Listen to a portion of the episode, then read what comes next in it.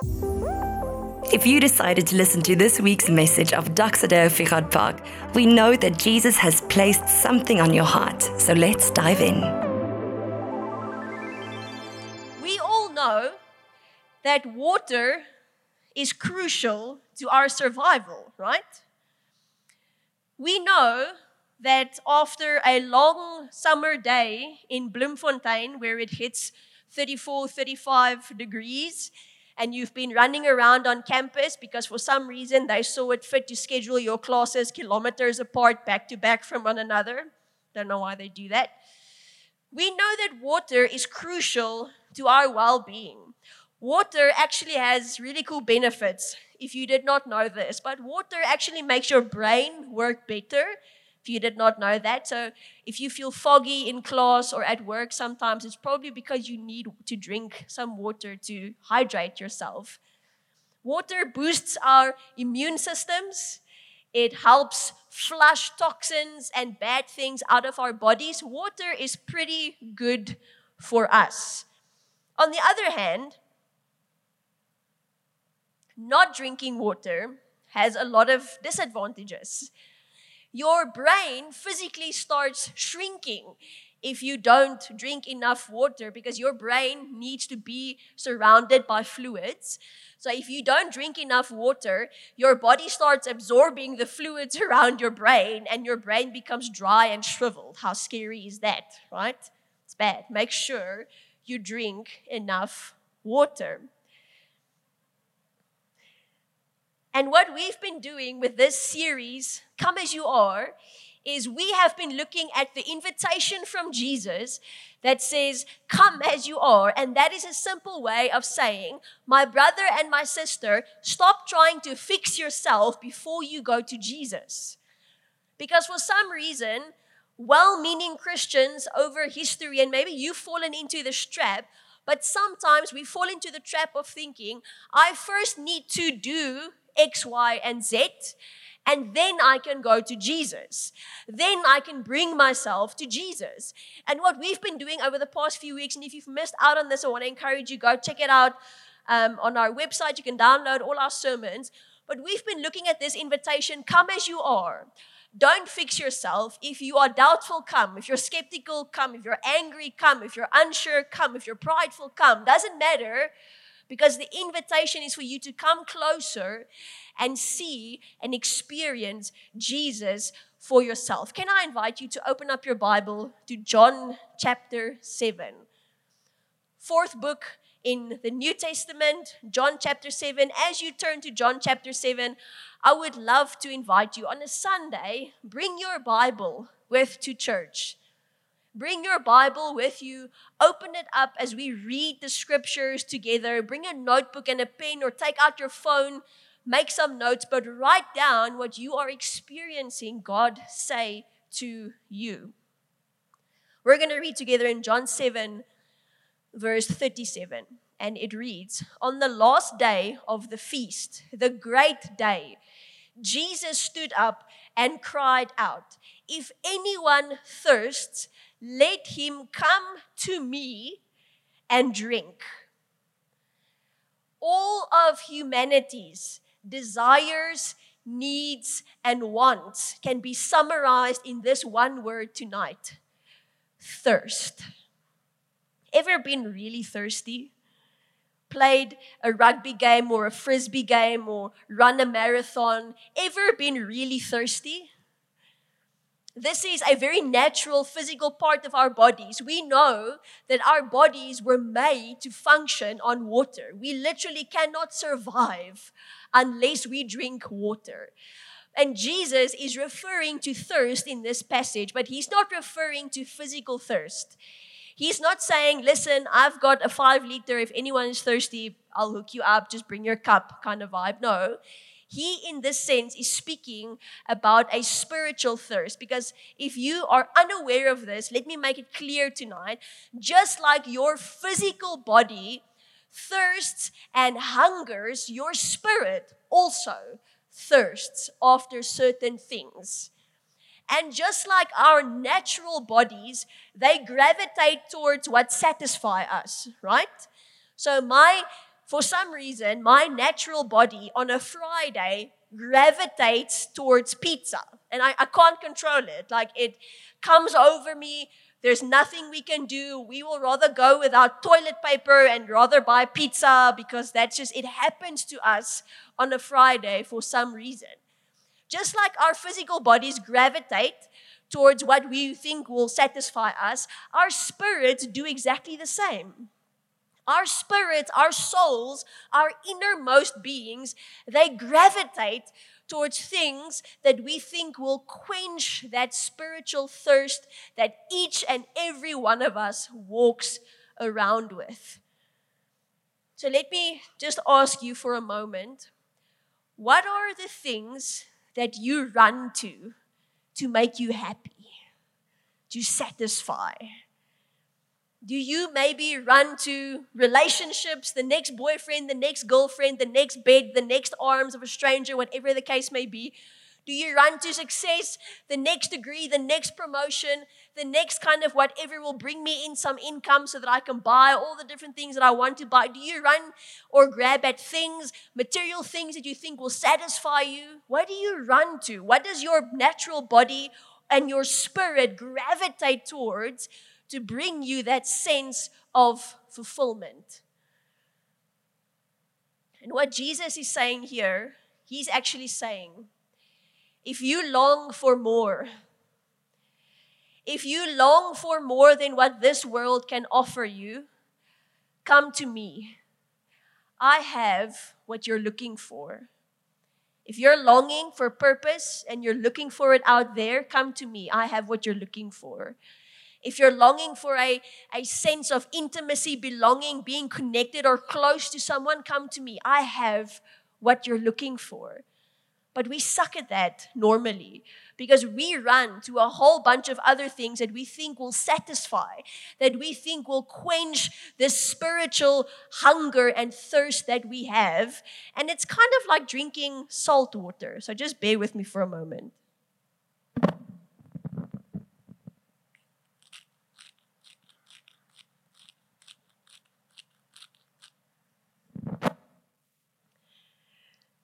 Kind of drinking it's like salt it's kind of like drinking salt water. Salt water looks pretty much like regular water. I mean from a distance you can't even tell the difference right? Looks exactly the same has the same appearance and consistency. Looks like any other glass of water that you would pick up somewhere. But i would be really doing my body a disservice if I were to drink this, right? Why? Because I can be as thirsty as possible. Salt water will never satisfy me. It'll actually do the exact opposite to my body. This will actually cause me to dehydrate even quicker, right?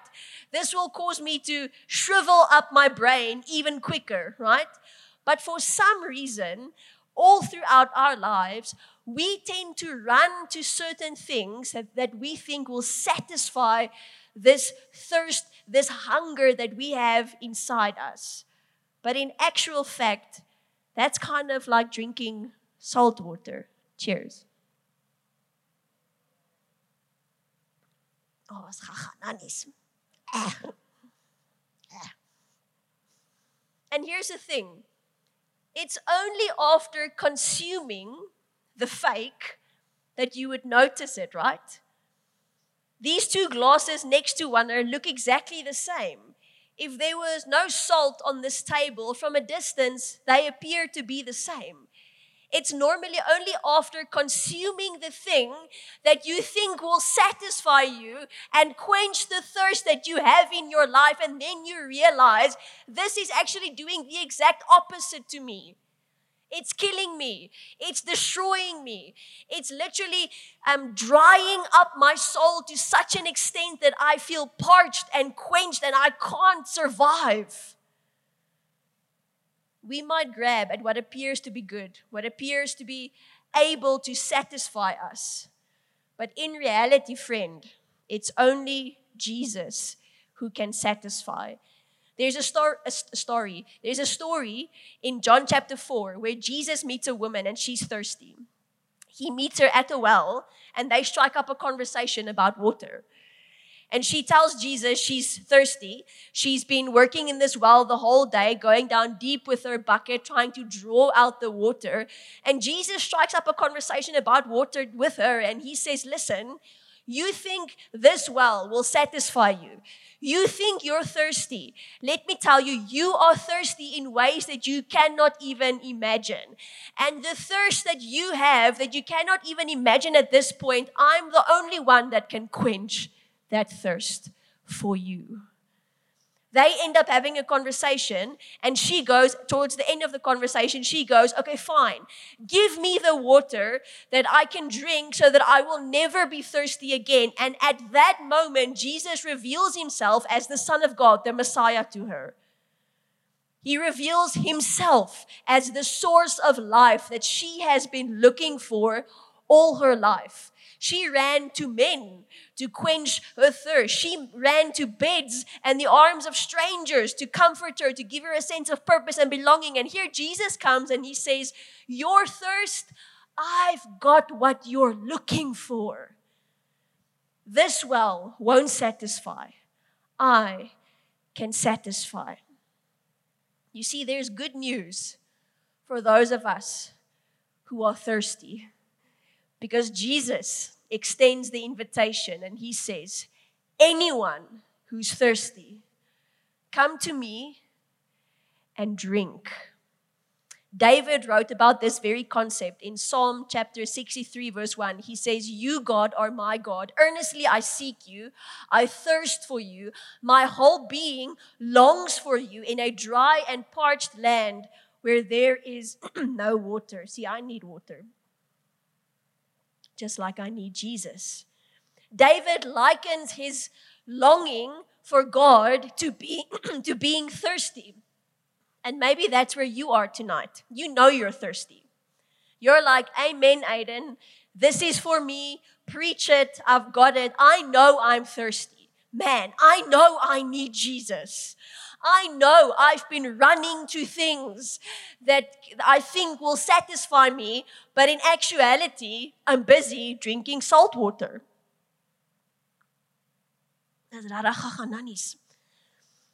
And you know this is you. You know, I've been running to things that appear to be able to offer what I'm looking for in terms of my purpose and my hope and my joy and my identity, but I'm actually doing the very opposite of what I need to be doing. Maybe that's where you are. Maybe you're only realizing now, shucks, I, I might be thirstier than what I thought. I've, I didn't necessarily think of myself as that thirsty, but now that you mention it, I don't think I've been drinking from Jesus the way I should. Maybe that's you. Let's go back to John 7, verse 37, because this is where Jesus extends this incredible invitation. It's irresistible, it's almost too good to be true. Where he gets up and he says, If anyone thirsts, let him come to me and drink. What do we notice first? I put it in bold even for us. What do we notice first about this sentence? It's the word anyone. Jesus gets up in a public space and he just shouts to anyone that can hear if anyone is thirsty. Let's quickly consider for a moment who, who might have been a part of this crowd that Jesus was shouting at probably some Pharisees, some teachers of the law, some scribes, maybe, or in other words, the religious elite, right? The professional Christians were probably listening to this statement. And here Jesus is saying, anyone, if you're tired of religion, if you're burnt out on trying to be a professional Christian, if you are tired of trying to keep up with the do's and don'ts of Christianity, come to me and drink. Maybe there were beggars, slaves, poor people listening to this statement being thrown out to the public. And Jesus is saying, You who are in want, you who are desperate, you who are alone, you who are burdened by anxiety and worry, anyone, come to me and drink. Second thing we noticed from this sentence is the word, let him come to me. Not me, Aden, me, Jesus, speaking in this moment. Notice he's not saying, come to church, come to the process, come to the rules and the structures and the things. No, he's saying, come to me. It's a relational invitation. It's a relational invitation being thrown out, and he's saying, if you're thirsty, I, as a person, the Son of God, the Messiah, the one you have been waiting for, I have what you are actually, truly, genuinely looking for. Third thing we notice is he says, Come to me and drink. And this is very simple because I can, I can look at water, I can study water, I can read up all about water.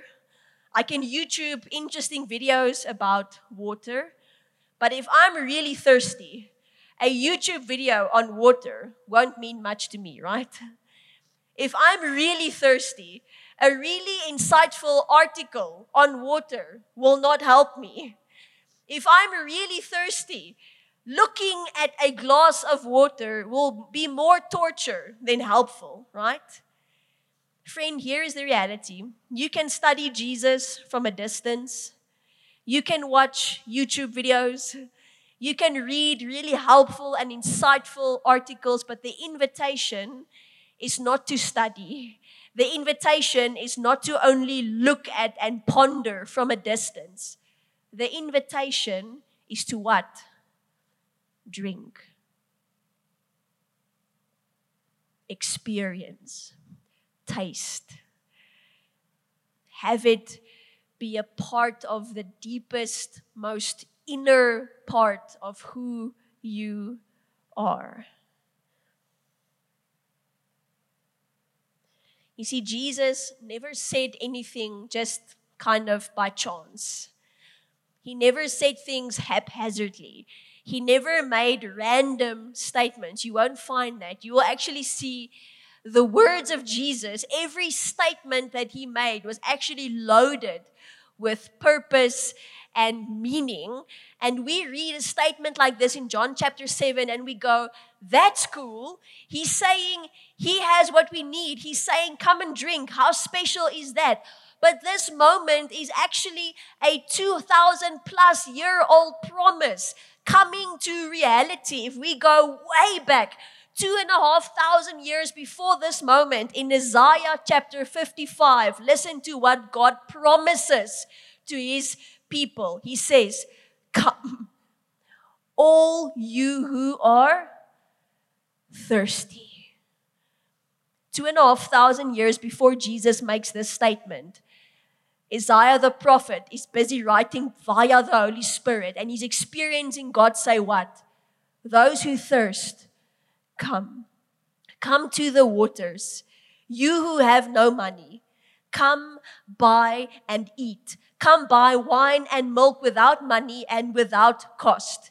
And then he writes this, and this is exactly what Jesus is getting to. He's saying, Why spend money on what is not bread and your labor on what does not satisfy? In other words, he is saying, Why waste your life drinking salt water? if you have the source of life and eternal water at your disposal.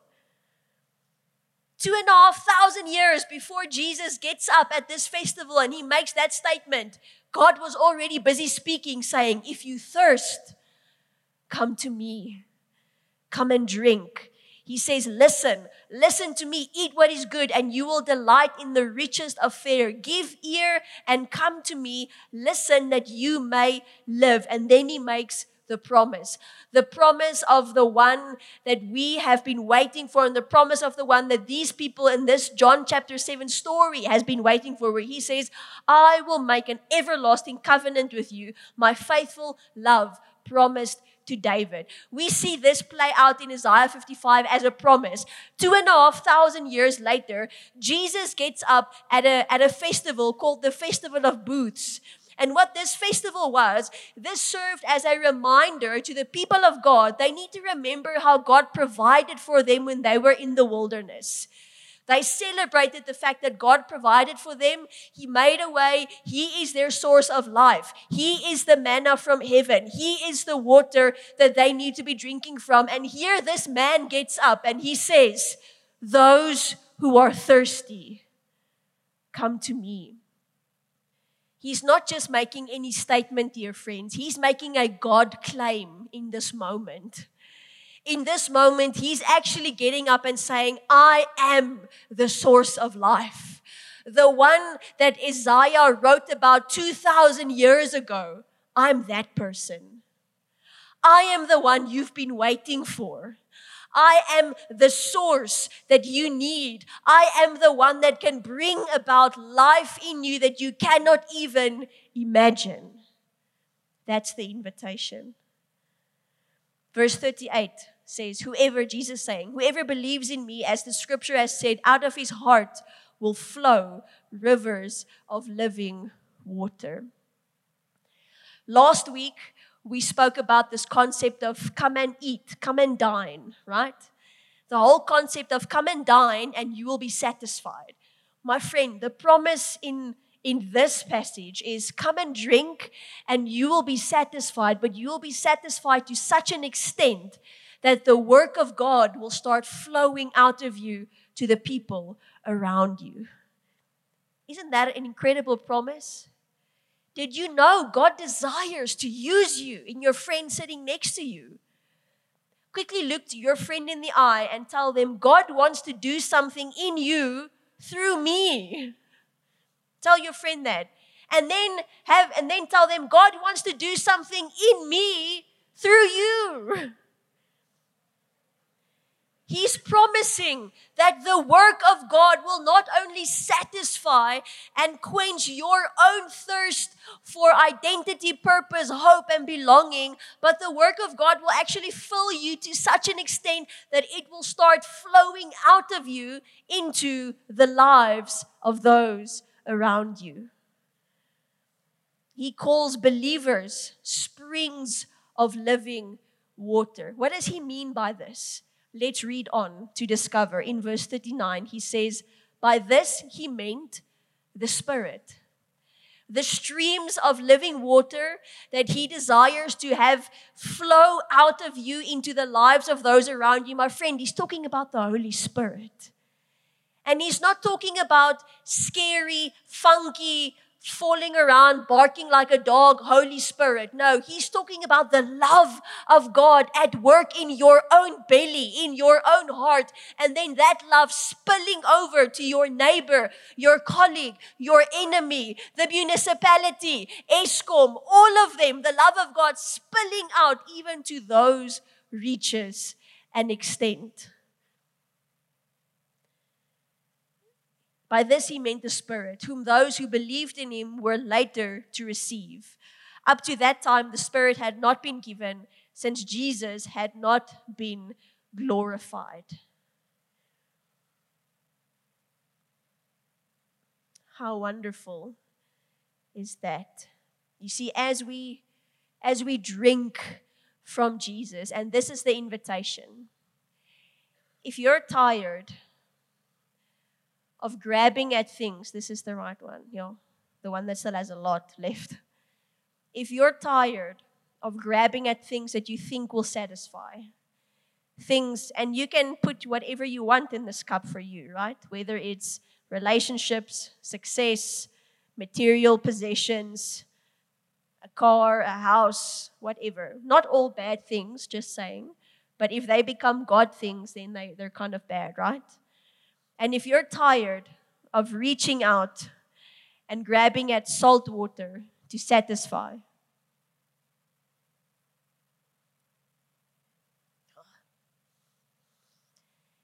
if that's you, my kidneys are going to thank me later. If that's you, we want to respond tonight. I'm going to ask the worship team to join me on stage because in a moment we are going to celebrate communion together. And I don't know what your picture of communion might be in church.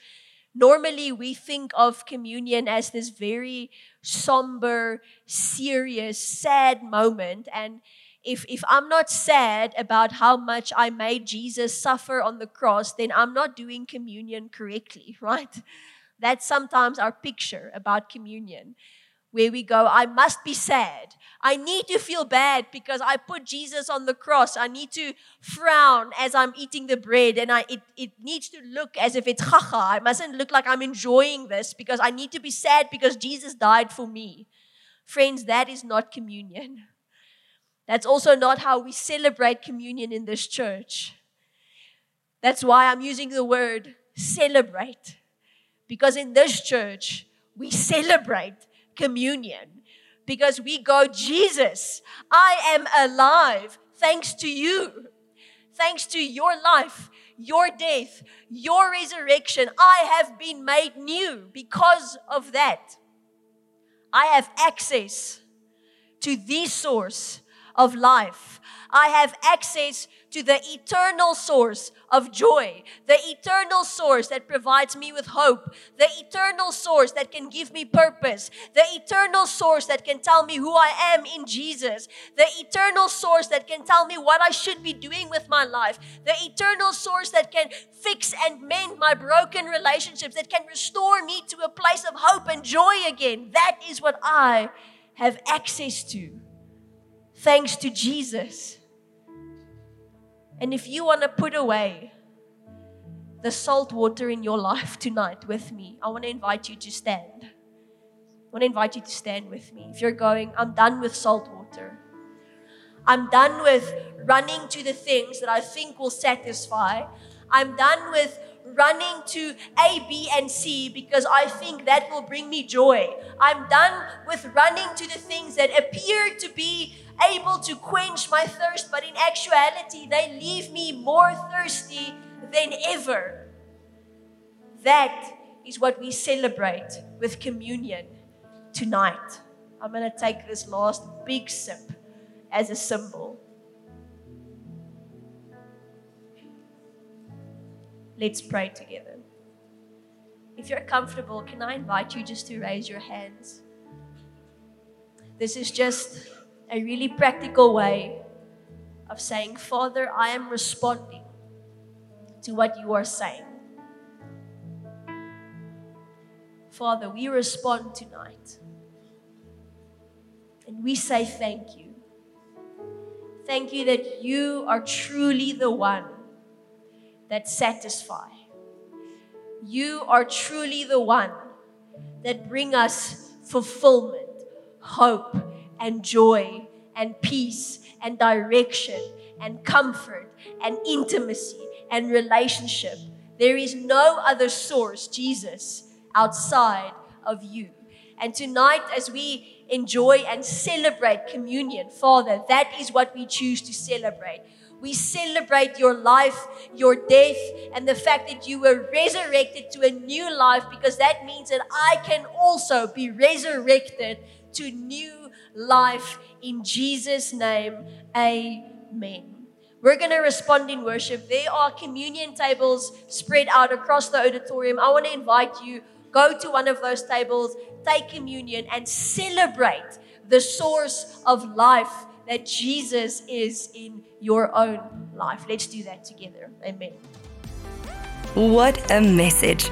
If you feel that someone would benefit from this, share it with them. We are all about family on mission.